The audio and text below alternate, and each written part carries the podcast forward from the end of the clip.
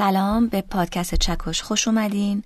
من سنم حقیقی هستم و این پادکست راجع به یه سری اتفاقاتی هست که در عرصه هنر دنیا افتاده.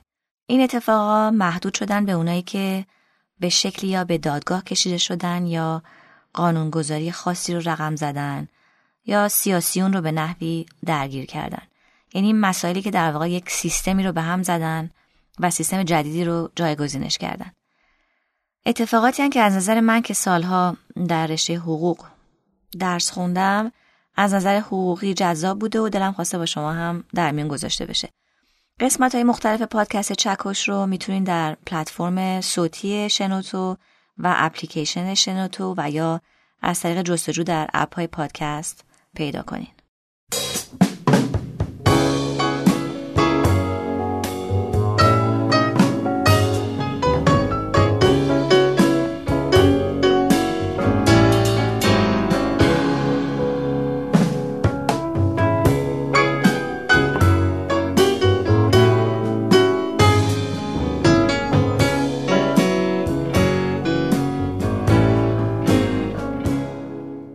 قسمت قبلی این سری پادکست چکش اول اومدیم یه توضیح راجع به قانون اساسی آمریکا و متمماش دادیم و به خصوص متمم شماره یک یا First Amendment رو که کامل شرح داده بودم براتون.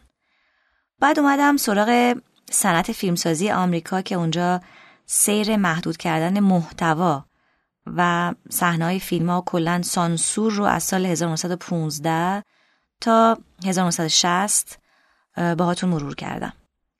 گفتیم اونجا که مؤسسه فیلمسازی آمریکایی یک راهنما و در واقع کتابچه چاپ کرده بود که توش چیزایی که در فیلم ها نباید گفته می‌شد یا دیده می‌شد رو لیست کرده بودن. فیلمسازا هم باید طبق این راهنما فیلمنامه می نوشتن و فیلم می ساختن اگر مراد نمی کردن فیلماشون یا سانسور می شد یا کلا اکرانشون ممنوع می شد. بعد گفتیم که بالاخره با ورود فیلمی از روبرتو روسلینی ایتالیایی به نام معجزه یه تغییر خیلی بزرگی رخ داد و دیوان عالی کشور آمریکا فیلم و صنعت فیلمسازی رو برد زیر لوای قانون اساسی و حمایت آزادی بیان.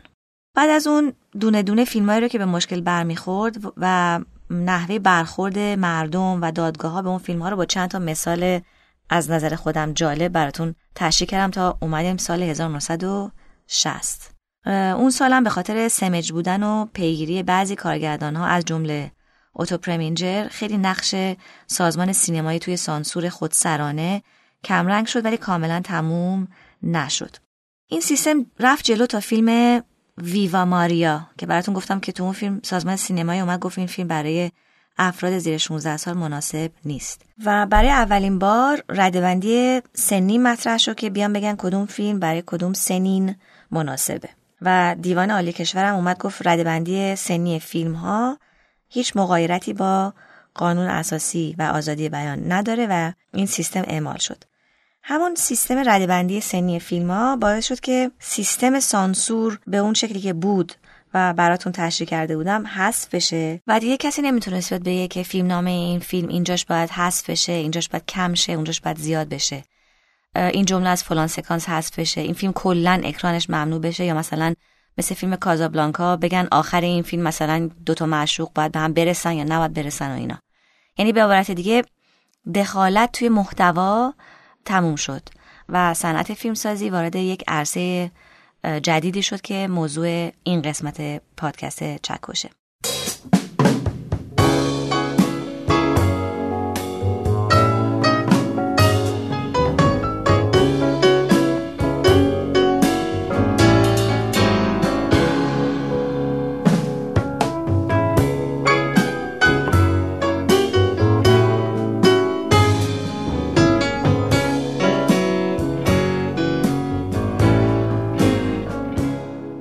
خب رسیدیم به سالی که سانسور که به صورت جدی از 1915 در صنعت فیلمسازی آمریکا رواج داشت تغییر شکل داد. بعد از 53 سال که دست و پای فیلمسازا و فیلمنامه نویسا و پخش کننده ها بسته شده بود دیگه دستا از سال 1968 عملا باز بود برای ساخت هرچی که دلشون می‌خواست با هر محتوایی که دلشون می‌خواست. توجه داشته باشیم به یک موضوع که خیلی مهمه اینجا. دلیل این تغییر رویه و حذف سانسور فقط اعمال متمم یک قانون اساسی آمریکا یا فرست امندمنت نبود. یعنی دیوان عالی کشور خیلی به صورت تئوریک قانون رو پیاده نکرده بود که مثلا تفسیر حقوقی صرف بده.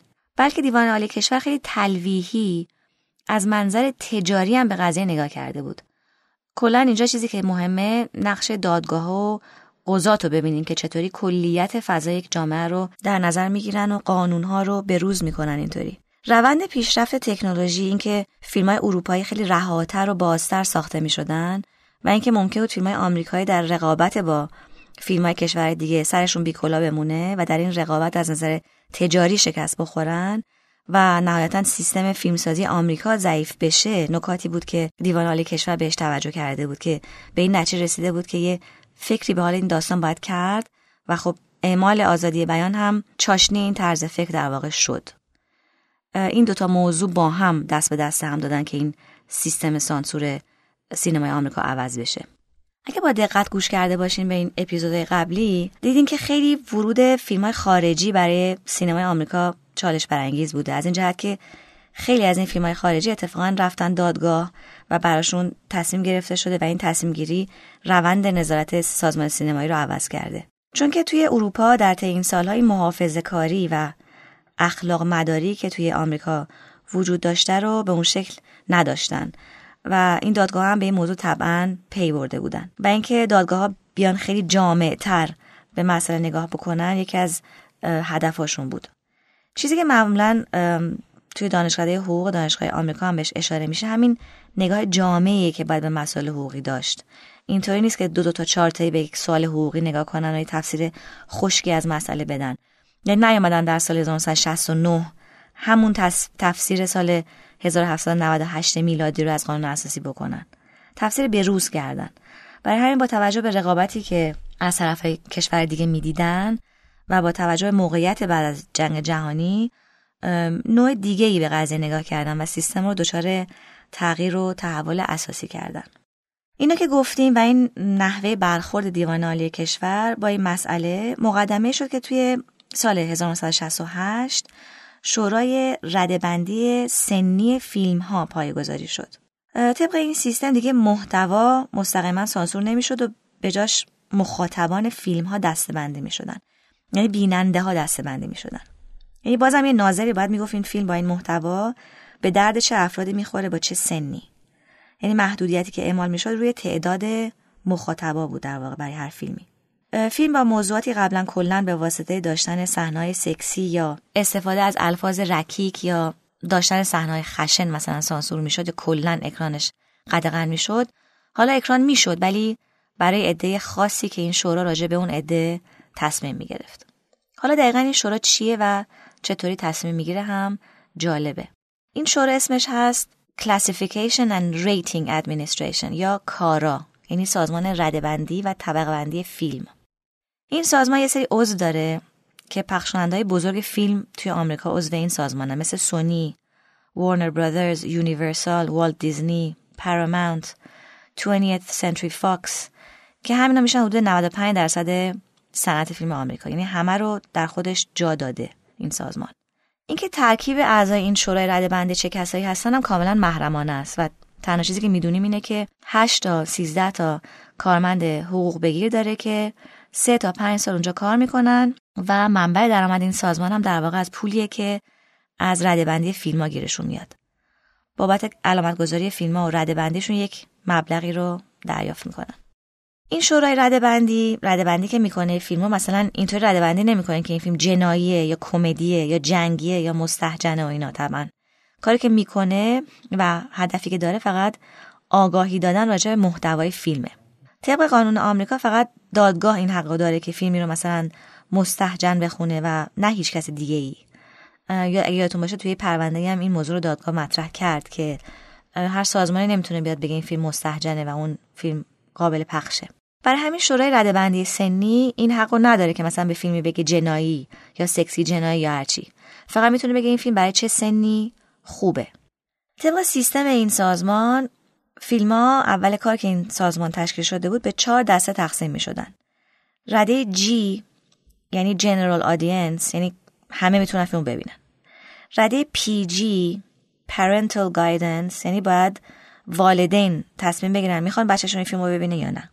رده R یا restricted که یعنی اگه بچه زیر 17 سال داره می‌بینه حتما والدینش کنارش نشسته باشن. و در آخر رده X که فقط مخصوص بزرگسالانه و برای زیر 17 سال کلا قدغنه. بعدا یه تغییر کوچیکی این رده بندی کرد که به موقع خودش براتون توضیح میدم don't make it bad. Take a sad song and make it better. Remember to let her into your heart. Then you can start to make it better. Hey Jude, don't be afraid. You were made to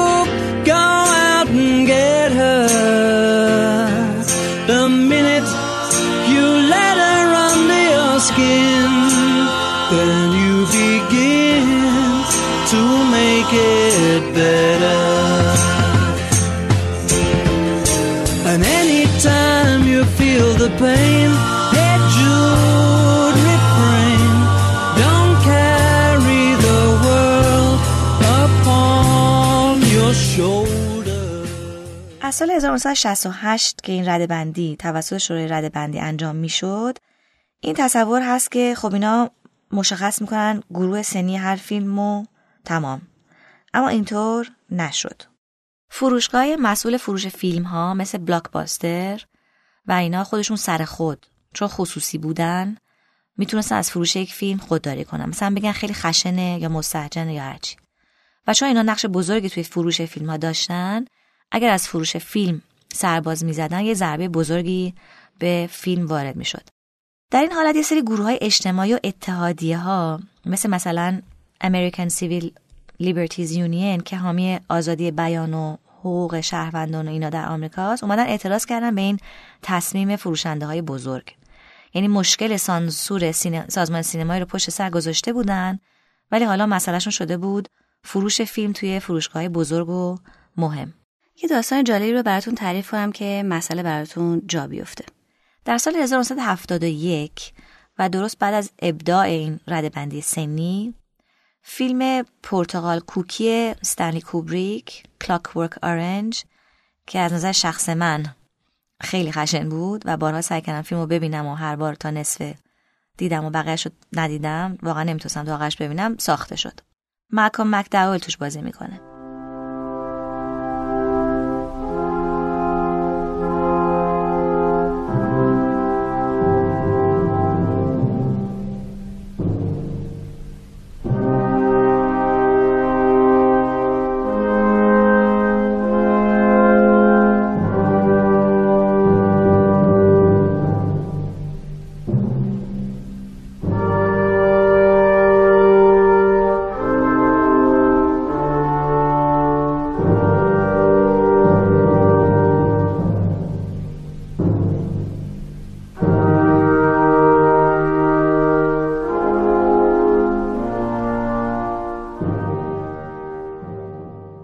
فیلم شخصیت اصلی فیلم که یک مرد جوان هست نقش یک بزهکاری رو داره که دزدی می‌کنه و تجاوز می‌کنه و صحنه‌های بسیار خشنی از این دوتا کار در فیلم نشون داده میشه. مرد جوان نهایتا دستگیر میشه و توی زندان تحت درمانی عجیب قرار می‌گیره و بعد آزاد میشه و به خاطر نحوه درمانش در زندان براش اتفاقات متعددی میفته فیلم به خاطر این صحنه‌های خشن رده بندی شد X که چی بود؟ که یعنی فقط برای بزرگسالا مناسب بود. جالبه که بدونین که در انگلستان وقتی فیلم اکران شد یه عده جوان شروع کردن تقلید از شخصیت اصلی فیلم و شروع کردن به خشونت و دزدی و تجاوز. بعدی که خود کارگردان خود کوبریک اومد اکران فیلم رو توی انگلستان متوقف کرد و سالها هم متوقف بود تا اینکه بعد از مرگ کوبریک مجددا این فیلم اکران عمومی شد. از اون طرف ولی ردبندی X کلی ضرر می‌زد به فیلم از نظر تجاری دیگه. یعنی کلی مخاطب از دست می‌داد. حالا کارگردان آقای کوبریک برای اینکه مخاطب فیلمش کم نشه قسمت های از فیلم رو عوض کرد و نهایتا فیلم در آمریکا رفت در رده آر. آرم هم تو که بهتون گفتم همون رده که والدین باید کنار بچه‌هاشون بشینن برای دیدن فیلم. خب این یک مثال از سیستم رده بندی و اینکه کارگردان تا چه حدی می‌تونست توی بیشتر کردن مخاطباش دست داشته باشه. ولی می‌بینین که این رده بندی هم به نوعی داره مخاطب رو محدود می‌کنه و باعث میشه کارگردان بیاد یه چیزایی رو از فیلم حذف کنه که فیلمش رو افراد بیشتری ببینن و بیشتر فروش کنه. طبعا سانسور به اون شکلی که قبلا براتون تعریف کرده بودم نیست ولی یه سیستم نظارتی در صورت هست.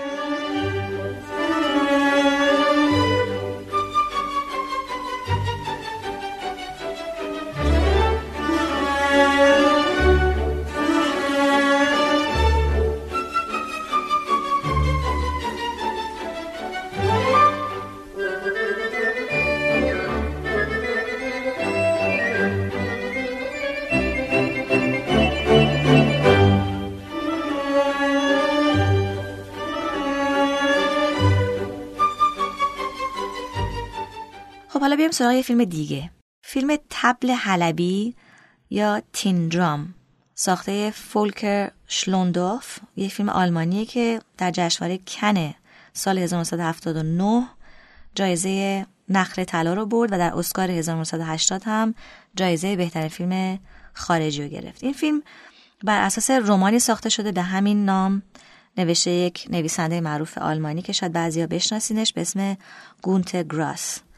نویسنده در سال 1959 این فیلم رو نوشته بود و در سال 1979 فیلمش رو ساختن. این حالا محض اطلاعتون این رمان تبل حلبی هم به فارسی ترجمه شده توسط آقای سروش حبیبی و انتشارات نیلوفر سال 81 هم رو چاپ کرده که خیلی کتاب جذابی و پیشنهاد می‌کنم اگه فیلم رو ندیدین قبلش کتابش رو بخونین.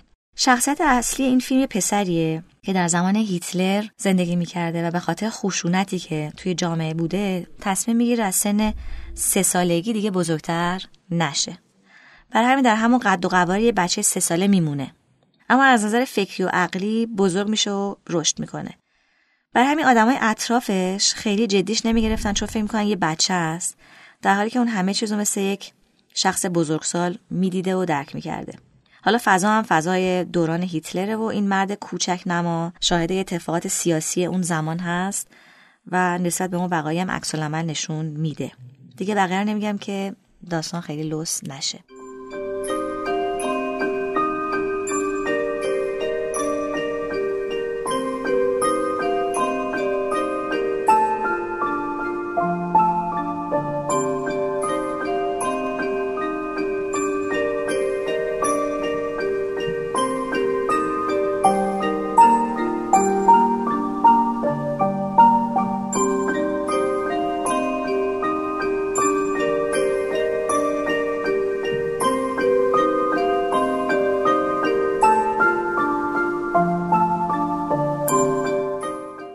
در دهه 90 میلادی. توجه کنید فیلم در 1979 ساخته شده. تمام این سالها اکران شده و دیده شده. اومدیم سال دهه 90 یعنی 20 سال بعد از ساخت این فیلم.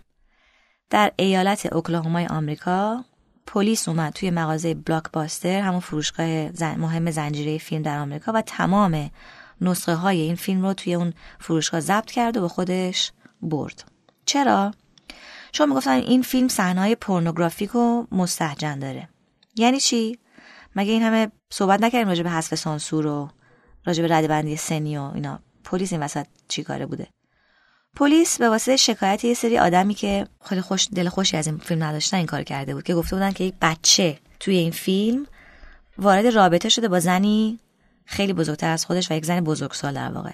و این مسائل چایلد, چایلد پورنوگرافی یا پورنوگرافی کودکان رو در واقع داره و خب غیر قابل قبول بود و تازه اون موقع بحث پورنوگرافی کودکان خیلی مطرح شده بود. البته بگم که این مسئله در آلمان هم بحث برانگیز شده بود و عدهای اومده بودن علیه نویسنده کتاب اون زمان در دادگاه آلمان پرونده تشکیل داده بودن که البته مسکوت موند. حالا کی اومد به دفاع از این فیلم توقیف شده این بار در دهه 90 بعد از 20 سال اکران؟ همون گروه مدافع حقوق فردی یا همون اتحادیه آزادی مدنی آمریکا. اینا آمدن تو دادگاه پرونده تشکیل دادن و گفتن این کار پلیس اوکلاهوما با قانون اساسی آمریکا در تناقضه. جالبه که بدونین که پلیس آمریکا معمولا این کارها رو مستقلا انجام نمیده. یعنی خود پلیس تصمیم نمی‌گیره که یهو بره تو فروشگاه و فیلم‌ها ضبط کنه و ببره. اول میره از قاضی دادگاه بدوی حکم می‌گیره. یعنی قاضی در زمینه مستحجن بودن فیلم ها. نظر داده بوده ابتداعا و قاضی گفت بله این فیلم مستحجنه و دستور میده به پلیس که بره اموال رو ضبط کنه. تو این پرونده هم همین اتفاق افتاد. قاضی اومد گفت یه بچه در این فیلم وارد رابطه شده با دختر 15 ساله و هر تصویری که یک صغیر رو در ارتباط جنسی قرار بده درست نیست و باید ممنوع بشه. یعنی یه جوری همون تفسیر و استدلال قدیمی رو می‌کردن که سالها توی آمریکا برای سانسور کردن اعمال می‌شد. اتحادیه آزادی های مدنی اومد گفتش که اصلا و ابدا هم اینطور نیست. باید به ارزش های هنری سیاسی ادبی این فیلم خیلی کلی و به طور جامع نگاه بشه. این بچه اصلا بچه نیست. شما باید به کلیت فیلم نگاه کنین. اینکه این فرد تصمیم گرفته فیزیکش و بدنش سه ساله بمونه و مغزش رشد کنه کل داستان فیلمه. و وقتی کلیت فیلم رو مد نظر قرار بدین دیگه ارتباط این فرد با یک زن توی فیلم غیرقانونی و پورنوگرافی کودک نباید تلقی بشه. انگار که این مرد بالغ داره این کار رو با یک زن انجام میده که اون نباید مشکلی ایجاد کنه. در نقطه مقابلم ایده اومدن گفتن که نخیر ما کاری به کلیت فیلم و پیام فیلم مثلا نداریم. یه صحنه داره که یه بچه با یه زن ارتباط داره و ما کاری نداریم که این بچه واقعا بچه هست یا نیست. قیافش بچه است. فیزیکش بچه است و نشون دادنش قدغنه دادگاه فدرال شهر اوکلاهاما آمد رأی داد. سال چه سالیه؟ سال 1998 توجه داشته باشین یعنی 20 سال پیش و 20 سال بعد از اینکه این فیلم در اومده و پخش شده. قاضی دادگاه فدرال اومد نظرش رو با نظر اتحادیه آزاده مدنی یکی دونست. اومد گفت فیلم تبل حلبی به عنوان یک اثر هنری مشمول حمایت قانون اساسی آمریکا میشه. اومد گفت آره قانون آمریکا هر فیلمی رو که در اون یک صغیر در حال داشتن داشتن رابطه با بزرگسال باشه قدغن می‌کنه ولی این اصل استثناءاتی داره. و اون اینه که اون بخش از فیلم به منظور تبلیغ برای اون نوع رابطه نباشه. یعنی رابطه اون زن بالغ با بچه که سه ساله مونده تبلیغ نشه که حالا این کار بدی هم نیست و مردم انجامش بدن. بعد اومدن گفتن چون این فیلم کلیتش و اصل اساسیش نه که بچه فیزیکش بچه مونده و خودش بالغه کسی این رو اصلا صغیر تصور نخواهد کرد. البته شما مگه فیلمو ببینین؟ نظرتون با نظر قاضی یکی میشه. چون واقعا این شخصیت اصلی فیلم رو نمی‌تونین اصلا به هیچ عنوان بچه تصور کنید و برای همینم دستور داد که فیلم های ضبط شده به مغازه ها برگردونده بشه و همینطور هم شد.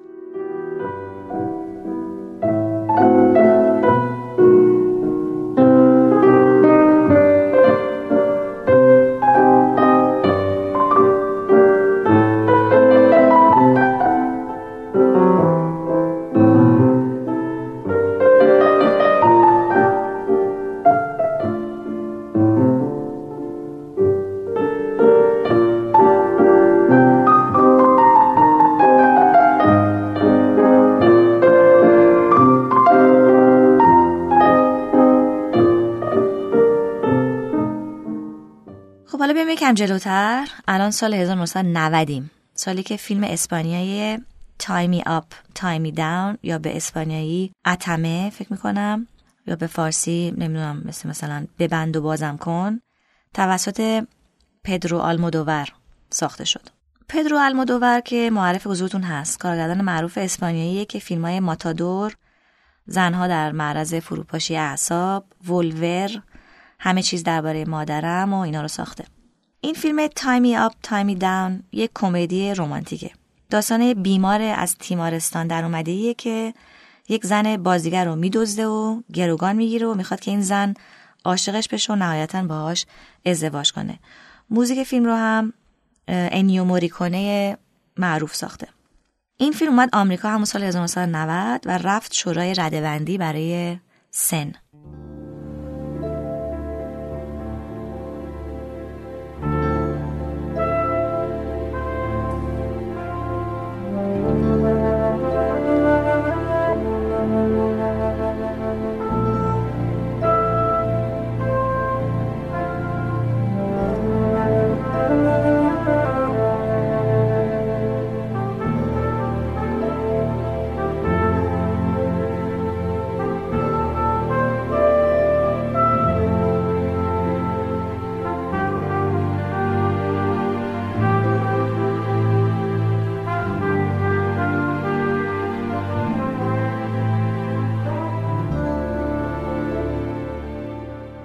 شورای رده بندی سنی هم این فیلم گذاشت رو رده X یعنی بالاترین رده که فقط فیلم های جدی پورنوگرافیک چنین علامت X ی رو می‌گرفتن.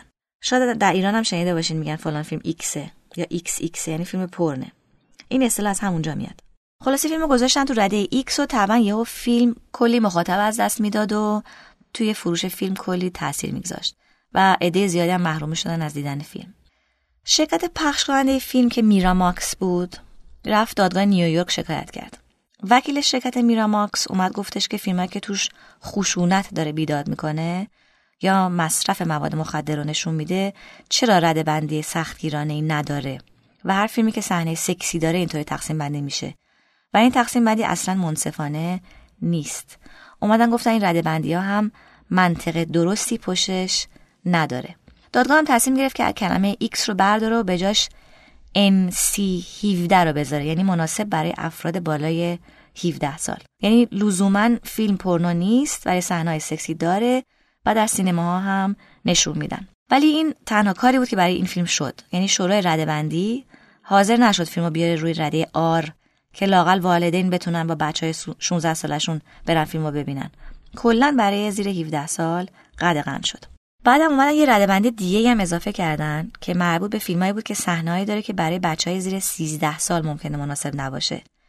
پس نهایتا یه فیلمایی رو همه می‌تونستن ببینن. یه فیلمایی رو دیدنش با والدین بود. یه فیلمایی برای زیر 13 سال مناسب نبود و یه فیلمایی برای زیر 17 سال کلا قدغن بود. برای بالای سن 17 سال دیگه محدودیتی از لحاظ قائل نشدن. یه مقاله خوندم که ببینم این رده بندی در چه حد از نظر مالی روی فروش فیلم اثر می‌ذاره؟ و این مقاله میگفتش که توی یک تحقیقی که روی حدود 1700 تا فیلم کرده بودن بین سالهای 2011 و 2012 که اینا اکران شده بودن اثر این رده بندی رو بررسی کرده بود.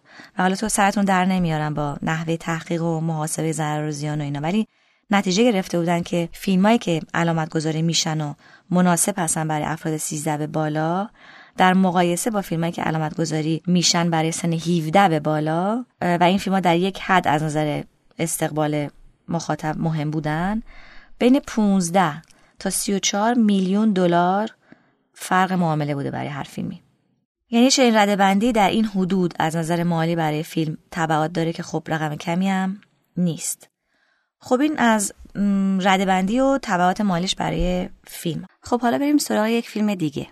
این بار میریم سراغ فیلم Natural Born Killers یا قاتلین بلفتره ساخته آلیور ستون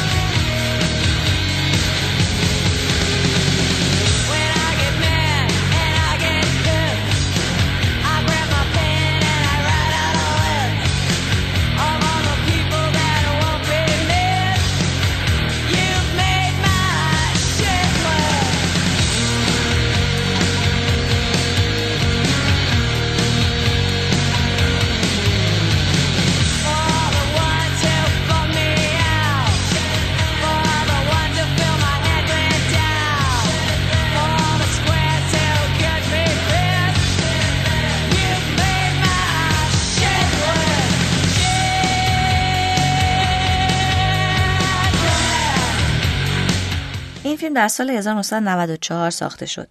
داستان یه دو پسر جوونیه که همگر پیدا می‌کنن عاشق هم میشن و به واسطه یه سری ناملایمتی که در بچگی باش مواجه بودن شروع می‌کنن با همدیگه به انجام یه سری قتلای زنجیره‌ای و در کنارش رسانهای جمعی با بیمسئولیتی از اونها تجلیل می‌کنن. این فیلم در ابتدا که ساخته شد به خاطر صحنه‌های خشن قتل رفت تو رده بندی بالای 17 سال. و به الیورستون گفتن که خشونتش رو کم کنه. بهش لطف می‌کنن رده, رده فیلم رو میارن یه رده پایین تر و اجازه میدن زیر 17 ساله ها در کنار مادر پدرشون فیلم رو ببینن. این خیلی عجیب نیست براتون. تو فیلم قبلی تایمی آپ تایمی داون به خاطر صحنه‌های سکسی فیلم گذاشتن بالای 17 سال. ولی این فیلم رو به خاطر صحنه‌های قتل توی اون رده نذاشتن گذاشتن یک رده بهتر. تا اینجا احتمالا نتیجه گیری می‌کنین که مسئولین این رده بندی قتل و خشونت رو حساستر از صحنه‌های سکسی نمی‌دونستن. شما اگه این دوتا فیلم تایمی آپ تایمی داون که صحنه‌های سکسی داره و بدترین علامت هم داشت و فیلم خشن قاتلین بلفتره که یک رده بهتر از اون فیلم بود و با هم مقایسه کنی که در فاصله چهار سال اکران شدن می‌بینین که حالا واقعا یا از حالا از نظر من خشونت فیلم الیورستون برای اثرگذاری روحی روانی قابل مقایسه با صحنه‌های سکسی فیلم آلمودوار نیست و این ردبندی قابل انتقاد میشه. منتقدین این ردبندی آمدن به مسئولین گفتن که خشونت رو با سختگیری بیشتری باش برخورد کنن تو فیلم ها و فیلم که صحنه سکسی داره رو کمتر. خلاصه در ارتباط با فیلم قاتلان بلفتره آقای آلیورستون اومد قبول کرد و چهار دقیقه از صحنه‌های خشن فیلم و زد و فیلم علامت آر رو گرفت. از اون طرف البته این فیلم در کشورهای مختلف اروپایی هم اکرانش عقب افتاده بود و کلا یکی از جنجال برانگیزترین فیلم های تاریخ سینمای جهان شد و به همین دلیلم تبلیغ خیلی خوبی براش شد و خیلی هم فروخت.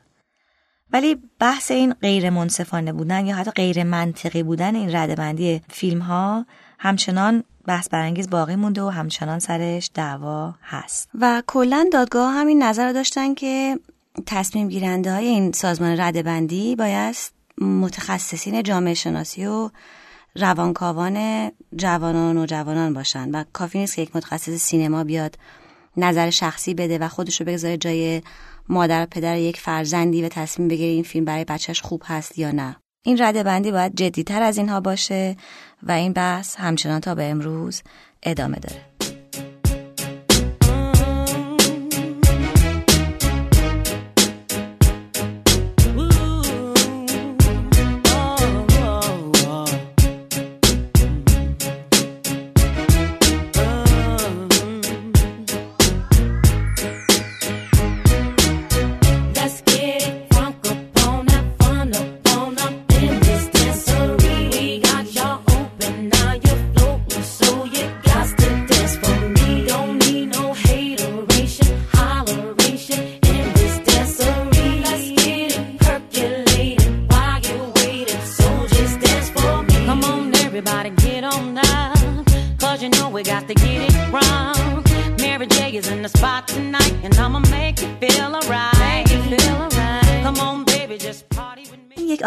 براتون پخش از سال 2001 یه آهنگ محبوب اون سال بود. یک فیلمی در این سال ساخته شد. یعنی دیگه داریم سالها بعد از اعمال سانسور و حذف سانسور و اعمال ردبندی و در واقع در دوره آزاده بیان کامل هستیم که یه فیلم ساخته شد به اسم The Prophet یا سود. این فیلم رو پیتر الکساندر ساخته که راجع به فرد متقلبیه که میشه رئیس یک فرقه ای یا یک مکتبی رو به قدرت میرسونه و آرام آرام منزوی میشه پارانویا می‌گیره و نابود میشه. این فرقه ای که این شخصیت اصلی رهبری می‌کنه توی این فیلم خیلی شبیه مکتب ساینتولوژی یا فرقه ساینتولوژی بود که به فارسی مکتب علمگرایی ترجمه شده. خود کارگردان این فیلم هم قبلا عضو این فرقه بوده. و این فیلم در واقع به شکل داره این مکتب رو نقد می‌کنه مسخره می‌کنه و میکوبه.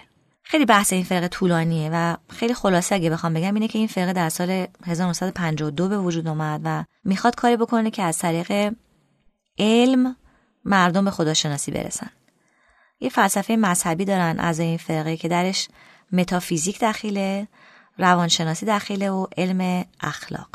ماهیت اصلیش اینه که وقتی شخصی با مسئله حادی توی زندگیش مواجه بشه یک واکنش احساسی بهش نشون میده که این واکنش احساسی کلا غلطه از نظر این فرقه و واکنش باید منطقی تحلیلی و مطابق با واقعیت باشه. و معتقدن توی که در معرض این مسئله حاد قرار گرفتی باید انقدر برات این مسئله ها تکرار بشه که برات عادی بشه. یعنی واقعا یه جوری زجر مدام. و میگن اینطوری می‌رسی به تعالی و به خدا. اینا به شدت مخالف تراپی و روانکاوی و گفته میشه که توی کلیسای ساینتولوژی خشونت فیزیکی هم نسبت به اعضا اعمال میشه. یعنی کتک می‌زنن و شکنجه میدن و یکی از اعضای این فرقه هم توی کلیسا یه بار اونقدر حبس شده بود که نهایتا فوت کرد و موضوع این داستان شده یه پرونده جنایی خیلی جدی در آمریکا.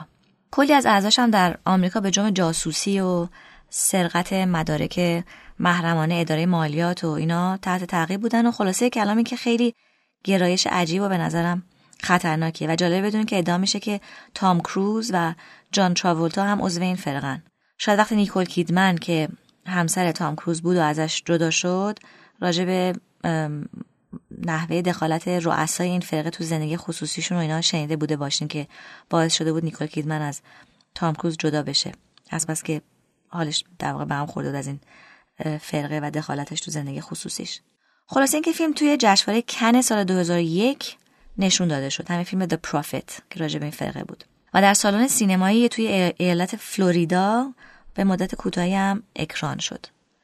کلیسای ساینتولوژی دیدش که اکران این فیلم مصادف شده با پرونده قتل همون بابایی که بهتون گفتم تو کلیسا به خاطر شکنجه و حبس زیاد فوت کرده بود.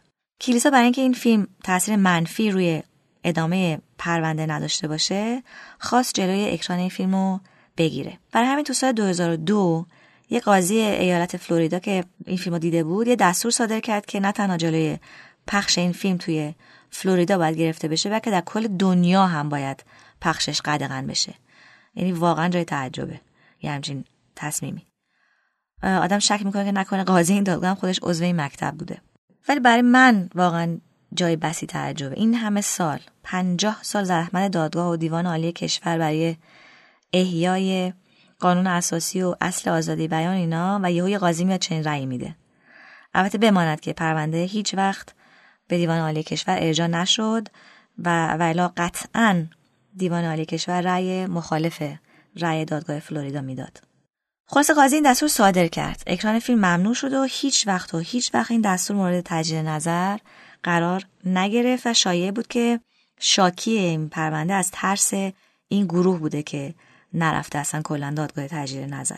و به همین دلیل میگن این فیلم تنها فیلمیه در تاریخ سینمای آمریکا که همچنان ممنوع مونده و هیچ وقت هیچ کس نرفت سراغش که اکرانش کنه. بعدها هم این نسخه از فیلم اومد روی اینترنت و در دسترس مردم قرار گرفت. این فیلم هم مثال زدم براتون که بگم بعضی ایالات آمریکا همچنان در دهه 20 آمریکا موندن و جلوی فیلم ها رو می‌گیرن ولی توی این فیلم به خصوص به دلیل ترس از این فرقه بوده که پرونده مسکوت مونده و کسی دنبال احقاق حقش نرفته pizza, pizza pie. Every minute, every second, bye, bye, bye, bye, bye. Pepperoni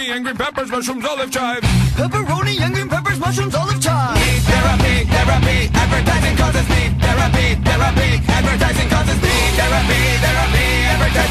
Need therapy, therapy, advertising causes need therapy, therapy, advertising causes need therapy, therapy, advertising causes therapy, therapy, advertising causes therapy, therapy, advertising causes therapy, therapy, advertising causes. Well, advertising's got you on the run. Need therapy, therapy, advertising causes. خب به آخر این فصل از پادکست چکش رسیدیم یه جنبندی کلی اگه بخوام بکنم دیدیم که از سال 1915 چه تغییر و تحول در برخورد با فیلم های مختلف شد و چطوری سازمان سینمایی آمریکا یا همون سازمان سانسور به فیلم های معروف آمریکایی خط می‌داد فیلمنامهشون رو عوض می‌کرد صحنه‌هاش رو تغییر می‌داد و رفته رفته چطوری این قانون اساسی نقشش در ارتباط با فیلم پررنگ شد و دست این سازمان سانسور بسته و بسته تر شد و نهایتا چطوری سانسور محتوا کلا جاش رو داد به ردبندی سنی فیلم ها. حالا اما الان در دوره ردبندی سنی فیلم ها هستیم در 2019 و این بحث که چه کسی لایق اینه که بگه چه فیلمی برای چه سنی خوبه و اینکه چرا خشونت و استعمال مواد مخدر تو فیلم ها به اندازه صحنه‌های سکسی خط قرمز شورای ردبندی فیلم ها نیست. اینکه خشونت کلا باید مقوله مهمتر و جدیتری باشه تا صحنه‌های سکسی از فیلم ها. اینا های مورد بحث های طولانی و مداوم در آمریکا هست الان. بحث دیگه هم هست اینه که الان که بچه ها دسترسی مدام به اینترنت دارن اینکه فیلم ها روی شبکه های تلویزیونی پخش میشه و اینکه والدین تا چه حد می‌تونن دسترسی بچه ها رو کم کنن یا یه سری سایت ها رو خودشون فیلتر کنن و اینا شده بحث های روز. یعنی دسترسی عموم به فیلم ها وارد عرصه کاملا جدیدی توی جامعه آمریکا و بقیه جاها شده که بعد خودشون رو با واقعیت های تکنولوژی این دوره در واقع وفق بدن. و از حالا به بعد هم ما شاهد همین بحث خواهیم بود که این رده بندی چطوری با این سیستم مدرن پخش و دسترسی مردم به همه چیز به واسطه اینترنت قراره بازنگری بشه و متحول بشه. منم که منتظرم ببینم چه سیستمی رو برای کنترل این موضوع در آمریکا طراحی می‌کنن. دیگه می‌رسیم به پایان این فصل امیدوارم که این روایت تاریخی راجع به محدودیت صنعت فیلمسازی در آمریکا با به میلتون بوده باشه و ازش لذت برده باشین توی فصل بعدی پادکست چکش می‌خوام ببرمتون به دنیای موسیقی و کپی رایت و آهنگای خیلی معروفی که به دادگاه کشونده شده بودن. پادکست چکش رو می‌تونید توی پلتفرم صوتی شنوتو و اپلیکیشن شنوتو و یا از طریق جستجو در اپ های پادکست پیدا کنین. فعلا خداحافظ.